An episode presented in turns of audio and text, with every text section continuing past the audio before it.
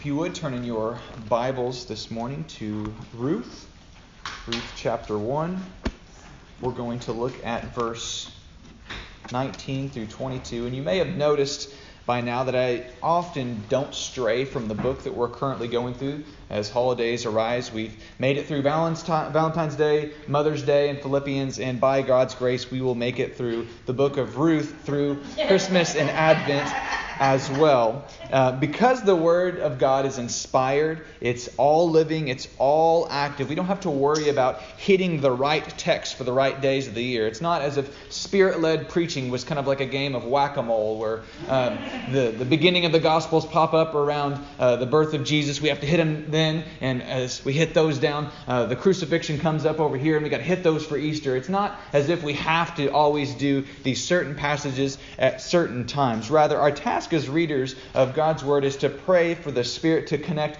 whatever text that we're looking at um, in the morning to our present moment in history. That's the most important part. So, what we need to be asking is how does Ruth 1 19, 19 through 22 connect to the day after Christmas at Village, or Village Church 2021? Right? That's, that's what our real task this morning is. We're going to look at this book and we're going to try to get it to our own home right here. So, again, the text is Ruth 1, verses 19 through 22. These are the words of God. Please read with me. So the two of them went on until they came to Bethlehem. And when they came to Bethlehem, the whole town was stirred because of them. And the women said, Is this Naomi? She said to them, Don't do not call me Naomi. Call me Mara for the Almighty has dealt very bitterly with me. I went away full, and the Lord has brought me back empty. Why call me Naomi when the Lord has testified against me, and the Almighty has brought calamity upon me? So Naomi returned, and Ruth the Moabite, her daughter in law, with her, who returned from the country of Moab, and they came to Bethlehem at the beginning of the barley harvest the Word of God for His people. Let's pray. For that, Father, that truly is our hope this morning, is that we would have your Spirit be upon us even now. As we look at this text, it may not seem very Christmassy. It may not seem that it fits with the season that we're in, but we know, Lord, that you speak to us in every season in all kinds of ways. And we pray that you would do that this morning, that upon my preaching, that your spirit would work, that your inspired word would inspire us this morning, that you would help it to have great reception in all of our hearts. Brother, speak to my heart, speak to Village Church this morning, and impress upon us the hope that we have in Jesus. Let us see him clearly through this text this morning, we pray. Amen. Amen. So I want you, as I said, to get inside this story as much as possible. Kind of bring it down to earth, make it yours. So see how it connects to your own context. Be thinking about how things in your own life might connect to this. And I don't, I, we shouldn't always read ourselves into the Bible because that can be unhealthy at times, but it can also be very healthy, especially if we read ourselves into um, the bad person in the story because it helps us confront some of the things that we need to in our life that otherwise we wouldn't. Because many times we want to read ourselves into the story right? We are we think we are david slaying goliath every time. Um, we never forget that we might be the fearful israelites um, that are not willing to step up to the plate like we should be right? So we want to get this in our own context. Some of us or some people have categorized this literary piece the book of luke or sorry the book of ruth um, as i quote a simple description of rustic life. Now, I love that. If we view this book in this way, it becomes a little bit more exciting because we could sim- simply swap that word rustic for rural. And you get that, don't you? That, that makes a lot more sense for us because it immediately connects us to the context that we're currently in. North City understands rural, don't we? We get that. We understand farm life. We understand times of harvest. This is the time of the barley harvest. You get it. Many of you have been around farmers. Some of you have lived in farmer families. You understand it. You understand complicated family relationships. When hard times hit, when people are suffering and dying, you understand the struggle that comes with that in a small town. We understand blue collar hardships. When money's tight, right? We get these kind of things. And in fact, I would almost bet that there's someone in this room right now repping apparel from Rural King. Am I wrong? Is there anyone here? If my father would have came, he would have been wearing something from Rural King. anyway, so we understand it, right? We understand rule context. So just to get you up to speed, if anyone has missed any of these sermons so far, you haven't missed uh, a lot of detail, but the big picture is um, Ruth is a Moabite, right? It's named after Ruth, but really we've been focusing a lot on Naomi. This is a family that came from Bethlehem, hard times hit in Bethlehem, so they traveled down to a pagan area, Moab, and once they got there, everything fell apart. All the men died, great suffering happened, and they realized things aren't working out here. We need to do something else. So now we're on our way back to Bethlehem because they found out that there was um, the famine was over. They found out there was food there. So where we pick up this morning is that they are on this road to Bethlehem and they're arriving in Bethlehem. So that's the scene. Let's try to imagine it a little bit. The two of them, Naomi and Ruth, continue on their journey towards Bethlehem. If we want to kind of bring this to our own context, imagine an awkward, silent drive heading west on 141 towards a small town right? they were heading to Bethlehem this story, but let's just put ourselves in the seats for a second. So they were heading towards North City. They're coming into North City, and remember, you just had a heated moment back there, right? Things were a little tense in the car. We stopped at a gas station. Things got really, really heated. One of the people even turned away. They had tears involved. It says that they wept. And one person even turned back behind, but the other said, I'm not leaving. I'm not getting out of this car. I will continue on with you. We're going to go. And that was not an easy moment. And it says that there was a silence in the ride to Moab, or into Bethlehem. So you have this silent, awkward drive into this small town. So they enter Bethlehem. So you pull up to the town together where all the people are gathered, Doug's Food Mart. you, you go in together, the two of you in together, and familiar faces start noticing, right? You've been gone for a while, and one conversation turns into three or four, and before you know it, the whole town knows, because that's how small towns work. This is a village that we're talking about. So it says, the whole town is stirred. Why is the whole town stirred? Why is everyone talking? What is the big deal? The, the big deal is that something's changed. And small towns always notice change because nothing changes in small towns, right? Everything's basically all the same. But then one thing, one little thing can happen that's a little bit of shift and everyone's talking about it. Right? So that's kind of the context that we're looking at here. And I don't want to read too much into this, but note that it's the women who start talking. So you can kind of imagine the girls are gossiping. You can almost hear it, right? Oh, bless your heart, Naomi. I, I, hardly even recognize you. You don't even look the same. I didn't even know if that was you when you walked in here. Right? That's, that's the kind of thing that this is what they're probably dealing with. Now, we don't know if this is referring to Naomi's ine- inevitable aging from just time and hardship, because that happens, right? You leave for a little while and you come back and you have some more wrinkles. Sometimes you have gray hair, but it could have just been her disposition, right?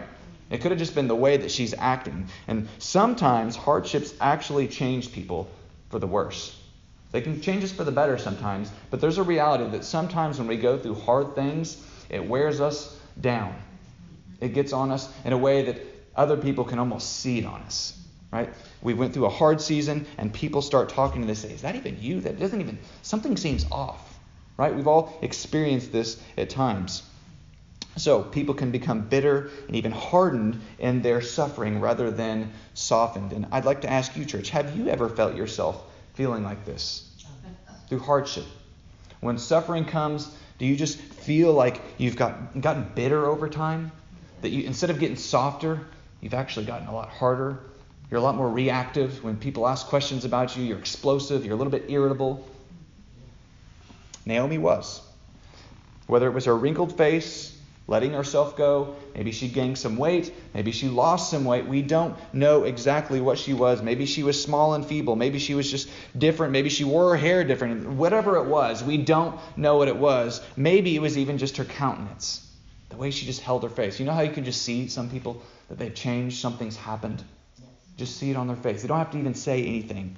This is what was going on with Naomi, and it caused the women to notice. Men don't notice this kind of thing most of the time. That's just the reality of it. Women pick up on these things. because they care more. They're more nurturing than men. So the women notice that something is going on with Naomi. Something's up. Something's changed. This is what harboring, bitter, harboring bitterness can do to someone. someone. Hard, hardship can even physically change you. You know, I've, I've experienced it in my own life. As t- times get stressful, you go through stressful seasons. You can even become more sick. You can be anxious. So it's not just your physical state, it's your, your emotional state. It can even become physical. It's spiritual. Sometimes we even stop reading our Bibles. We go through these seasons of just hardship and we just don't want to do anything. We get a little bit apathetic. This is likely the season that Naomi was going through. She hadn't really slowed down enough to assess herself. How, how are things going? Check in with God. Do the things that she should be doing. She just kept on going, pressing through. And we can see that she wasn't handling this well. She wasn't going through hardship the way that she could have. But she owns it, doesn't she? Yeah. Naomi just, she owns it. What's it say in verse 20? Verse 20 says, She said to them, Do not call me Naomi. Do you remember what Naomi means? Pleasant. Call me Mara, for the Almighty has dealt very bitterly with me. I left full, now I come back empty. She says, Don't call me pleasant, call me bitter, because that's what I really am after all. Why? Because the Lord's dealt very bitterly with me. Obviously, God's not on my side. Here, I, I left full and I come back empty. The Almighty has brought calamity upon me. The Lord has testified against me. Everything God says in my life is saying He doesn't like me. This is what she's feeling. She expresses herself here. It's clear God's not, is on, God's not on my side. That's what she's really trying to express to this town. And she owns it. Now, we've been reading ourselves into this a little bit. So, what's going on in your own scene? Where are you at in this story? We look at Naomi and Ruth like a stage play, but they lived this, right? This was an actual story that actually happened. And maybe one day you too will have a story that's played out in other people's stories. Right? They're going to talk about you, the timeline. Chapter 1 was this. This happened in their life. And then 3 chapters later, they're still not doing very good. Right? Because that's the way people talk about histories, isn't it? You can talk about your, your grandpa, he went through this hard season, and we talk about people this way. So it's a reality that we live, but we forget about it in the moment, don't we? We get caught up and we just keep going and we keep going. And sometimes you can get several chapters down the road before you realize that you are not in the right place. So, where are you in this story? Are you Naomi? Are you Ruth? Maybe you're even the town, right? The, the town is kind of playing into this too, isn't it? We uh, so often can be the town of the scene where we talk about other people's problems so we can feel better about ourselves. Right? We do this. We tell ourselves that we bring it up because we care about them. We love them so much that we want to talk about all their problems so that we can know every single detail, so we can be praying for them, of course. Right? it comes across in prayer requests I ask up here, do we have any prayer requests? And all the, all the gossip can start to come up. I'm not accusing you of that, but I've seen it happen in so many churches where we, in the name of caring and loving and ministering to people, we just really want to talk about other people's dirt. So, Naomi at this point feels pretty empty. Hard providences have come her way. Life has really worn on her. She most likely feels disrespected Remember, Ruth, her daughter in law, has not taken her counsel. She said, Turn back, Ruth. And Ruth said, No, I'm not turning back. I'm going to stick to you. It says that Ruth clung to her. So here's her daughter in law sticking to her, saying, I'm not going to leave you. She's bitter at God. She's bitter at Ruth. She's probably even bitter at her own community. Maybe she kind of sarcastically said these things when they said, I hardly noticed you. And she says, Well, don't call me Mara anymore. Or don't call me Naomi anymore. Call me Mara. Right? She's, she's very frustrated, very irritated, and very hurt. And she feels like the whole world is against her. Have you ever felt that way? We get in these seasons in our lives where we start, start to look around and we think, my own family isn't for me. Seems like everything that happens is going wrong in my life. Obviously, God isn't for me. My town's talking about me. Gossip's got around. Everyone is against me. We feel like this at times in our life. Is it true? Not always. But we still feel it, we still experience it.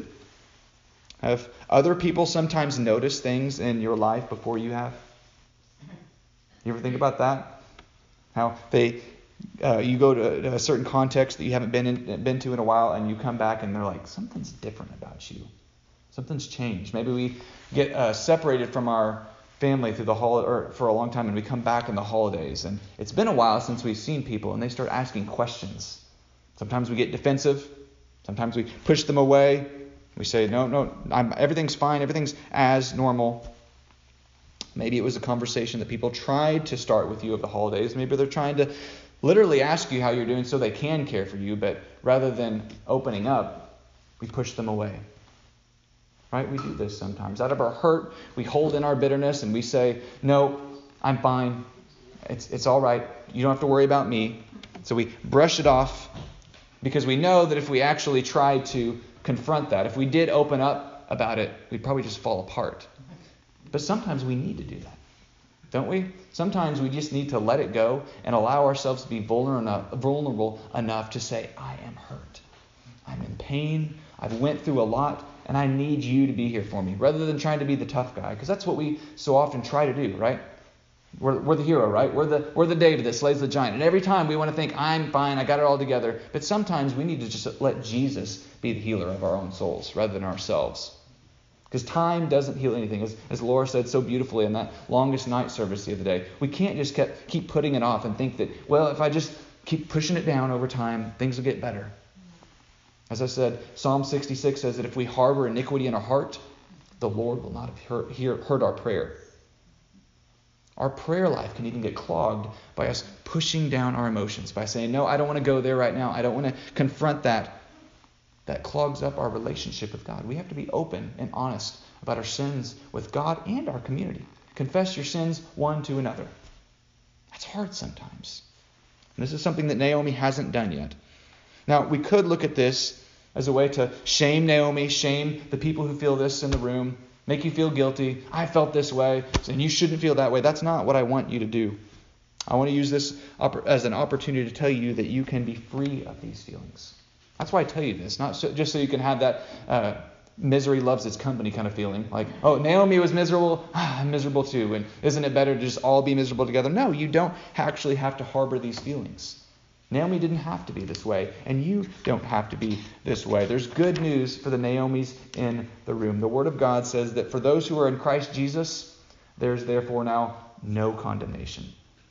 So if you're a believer, if you trust in Jesus, you can't say, God is against me. You can't say it because he's not. He is for you. He's working all things for you. And Paul would even say, if, if God is for you, who can be against you? Right? He's working these things out. He's not mad at you. Right? His peace is upon you. Therefore, since we've been justified by faith, if you believe in Christ, that you have peace with God through our Lord Jesus Christ. Jesus brings peace with God. So the person who's believing in Jesus is actually free from all this, whether they want to recognize it or not. That's many times what we fail to do is we just fail to recognize the truth of the gospel. We don't live out the reality that God says about our lives. God says you are free and we say nope, I'm not. We say I'm stuck. And yet we're not. Jesus came to set captives free. And if you feel like you've been enslaved to any of these emotions this morning, I have hope for you, church. You don't have to live that way. You don't have to live that reality. There's someone standing next to us that we often forget about who brings us great comfort. Now, all through this scene, one very important figure is standing nearby that we haven't talked about Ruth.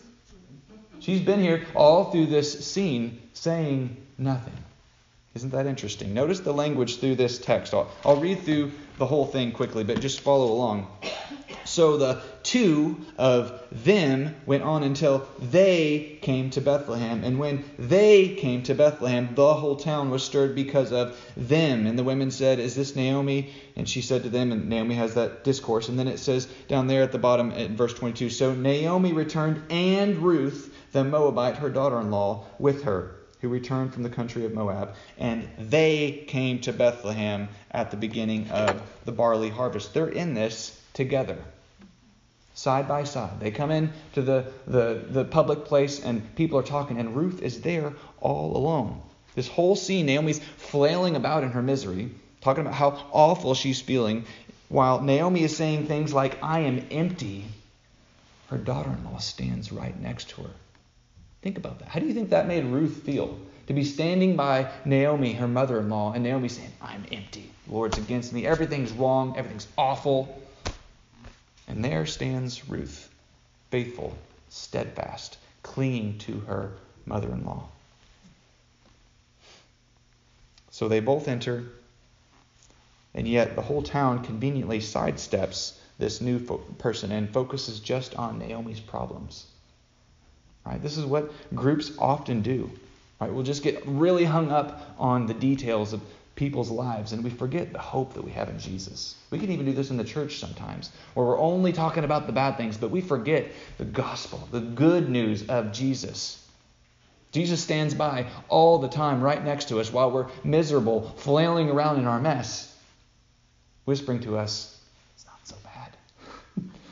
there's hope, there's, there's a way out. Maybe you felt like Ruth at times. You felt ignored? You ever been in that situation where you're not the Naomi, but you're the Ruth? Have you felt your loved ones took unnecessary jabs through the holidays? Right? We just came through Thanksgiving, Christmas, sometimes people say things that they don't actually think about, and those things can hurt. Have you felt like the Ruth in the room? Maybe they didn't explicitly say, I'm empty while you stood by, but maybe they said other things. Maybe they didn't even mean to hurt you, but we hear those things and we can really get down. Sometimes people do mean those things too. Sometimes people say things that are mean that they do mean. And if you felt like that, if you felt like you're ignored, you felt like people are kind of just pushing you away when they should be pulling you close, you're in good company. Not just the good company of Ruth either. You're in the good company of Jesus. This is the life that Jesus lived. It wasn't an easy life. There was people literally spitting on him. There was people literally making jabs at him. They called him a fake. They called him all kinds of names. That was the life that he lived. And like Ruth, Jesus clings to us while we throw our fits of bitterness and rage. We will say things like, I am empty, while the fullness of life stands right next to us. Don't we often do that? Life's hard. Everything's miserable. I have no hope, while hope stands right next to us. We forget so often. That's why it's so important to remind ourselves of the truth of the gospel. We should never get tired of talking about the good news of Jesus. We all need it each and every week. Because we can really get hung up on those small details where we think that we're never going to get through this season, but then we find out that we're a, a 50 chapter book, and that was only one little chapter in our big story, right? We look back on our lives and we realize what seemed like forever in the moment wasn't that big of a deal. And that God usually worked it all out to where it was better. Right? Or He works all things according to His will for our good purpose. In fact, the story of Christmas is really about this steadfast love of Jesus taking on our emptiness to make us full, isn't it? Do you remember in our series in Philippians, what we read in Philippians 2? Philippians 2 5 through 8 says this Have this mind among yourselves, which is yours in Christ Jesus. You can have it, church who, though he was in the form of God, did not count equality with God a thing to be grasped. But catch this. But emptied himself. But emptied himself by taking the form of a servant, being born in the likeness of men. God took on human flesh. And being found in human form, he humbled himself by becoming obedient to the point of death, even death on the cross. Jesus emptied himself so that we could become full. Right? That's what the story is here, too, isn't it? Naomi was feeling empty, but Ruth was there full as can be, and she was actually the hope of this whole story. I don't want to give any spoilers away, but the reality is, is Ruth is the story of Ruth. It's not about Naomi. It's about that hope that we find in Ruth. And Ruth is kind of just quiet all until it just blossoms at the end. Kind of like the story of the universe, isn't it? Jesus didn't come in at the very beginning. It was quiet for a long time. There was a mystery that needed revealed. We didn't know how it all worked out, and then Jesus came. Jesus came quiet and gentle. The story of Christmas is Jesus, of his own accord, clinging to us, his spiritual family, so much so that he was willing to enter into our messiness of sin in order to save us. He saves us from that sin that we flail around in. He who knew no sin became sin so that we might become the righteousness of God. And you can kind of play with those words a little bit and say, He who knew no emptiness became emptiness so that we might become the fullness of the righteousness of God. We get the righteousness of Jesus. So when God looks at us, he sees the righteousness of Jesus. He sees us full because of the work that Christ done on the cross. So Christmas is the beautiful story of the beautiful humility, faithfulness, and love of Jesus. The way he came into the world, quiet and humble. Do you remember it? Right? He didn't come in as a king, just plop down on a throne. No, he came in in the manger. Think of what a manger is. Right? Actually think about it. Right? When we look at mangers, we see them on the little nativity sets, and there's angelic hosts all around them. There's halos everywhere, and we forget what a manger actually is. Right? A manger is actually covered in donkey slobber and sheep poop. Right? Because it's in a stable. That's that's what a stable is. It's a nasty thing, but we see it in such sanctified vision that we forget what it actually is. It's a feeding trough. Animals eat out of it. It's nasty, but that's the beauty of it all, as we'll see in a moment right? There's beauty in Jesus coming into that feeding trough. And do you remember where this manger is located?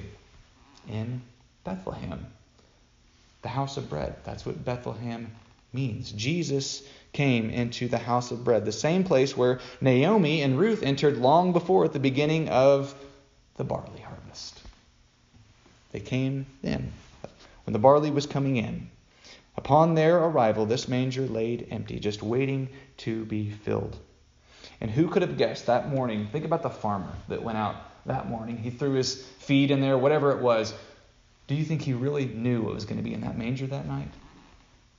Who would have thought that? Who would have expected that the Savior of the world would have came in some random farmer's stable? He went out and probably fed his donkeys, his sheep, or whatever it was that morning, didn't think a thing about it. And that night, the Savior of the entire universe was laid in that manger. We often don't see what God is doing. He does it in the most miraculous, amazing ways. Then Jesus, the bread of life, came. Remember, this is Jesus who says, I am the bread of life. He came and sat in that feeding trough, in the manger. The harvest began, the loaf was baked. It's here. Jesus is here. And he's not laid in a king's quarters with silky blankets all around him in this really beautiful crib. He comes and he's laid in the place of frankly gross, dirty animals. Sometimes like us. Right? We're the animals sometimes in the story. Sometimes we're the people that don't deserve to have this beautiful child that saves us from our sins laid among us. And so too, Ruth and Naomi enter Bethlehem with humble beginnings. Not much has really happened on the surface of this story, right? Right? In the, in the grand scheme of things, not much has really happened. But from God's perspective, this is one step in the history of redemption.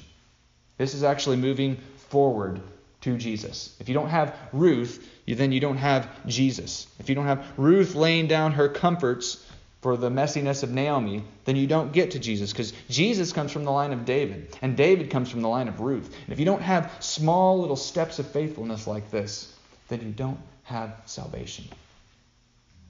Jesus works in the most miraculous, amazing, unexpected ways that we would have never imagined. But yet he does it. Sometimes it hurts, sometimes it's painful, but in the end, it's always for our good. And we can always look back on it and think, what a beautiful story. God was working through that. In a manger? Who would have thought? Who would have ever thought Right? You think about all the things that went into that story. Not just the, the farmer going out and probably feeding in that trough, but the guy that made it. He, he crafted a wooden, probably wooden manger. And who would have known that that would have been something that supported Jesus, who then supports the world? Right? You don't think about these things when we're in the moment, but we ought to more, shouldn't we? We ought to reflect on these things about how God is amazing, how he works in miraculous ways. Maybe like Mary, she pondered all these things. Who would have known? An angel comes to her and tells her, You're going to have a baby. Great. Everyone has babies, but not just any baby. God works in our lives in ways that we could not ever have anticipated. We need to lean into that more as a church. We need to trust that Jesus is actually living the gospel out through us as his hands and his feet. still today, even now. So we pray. Father, we don't deserve any of this. We don't deserve Christmas.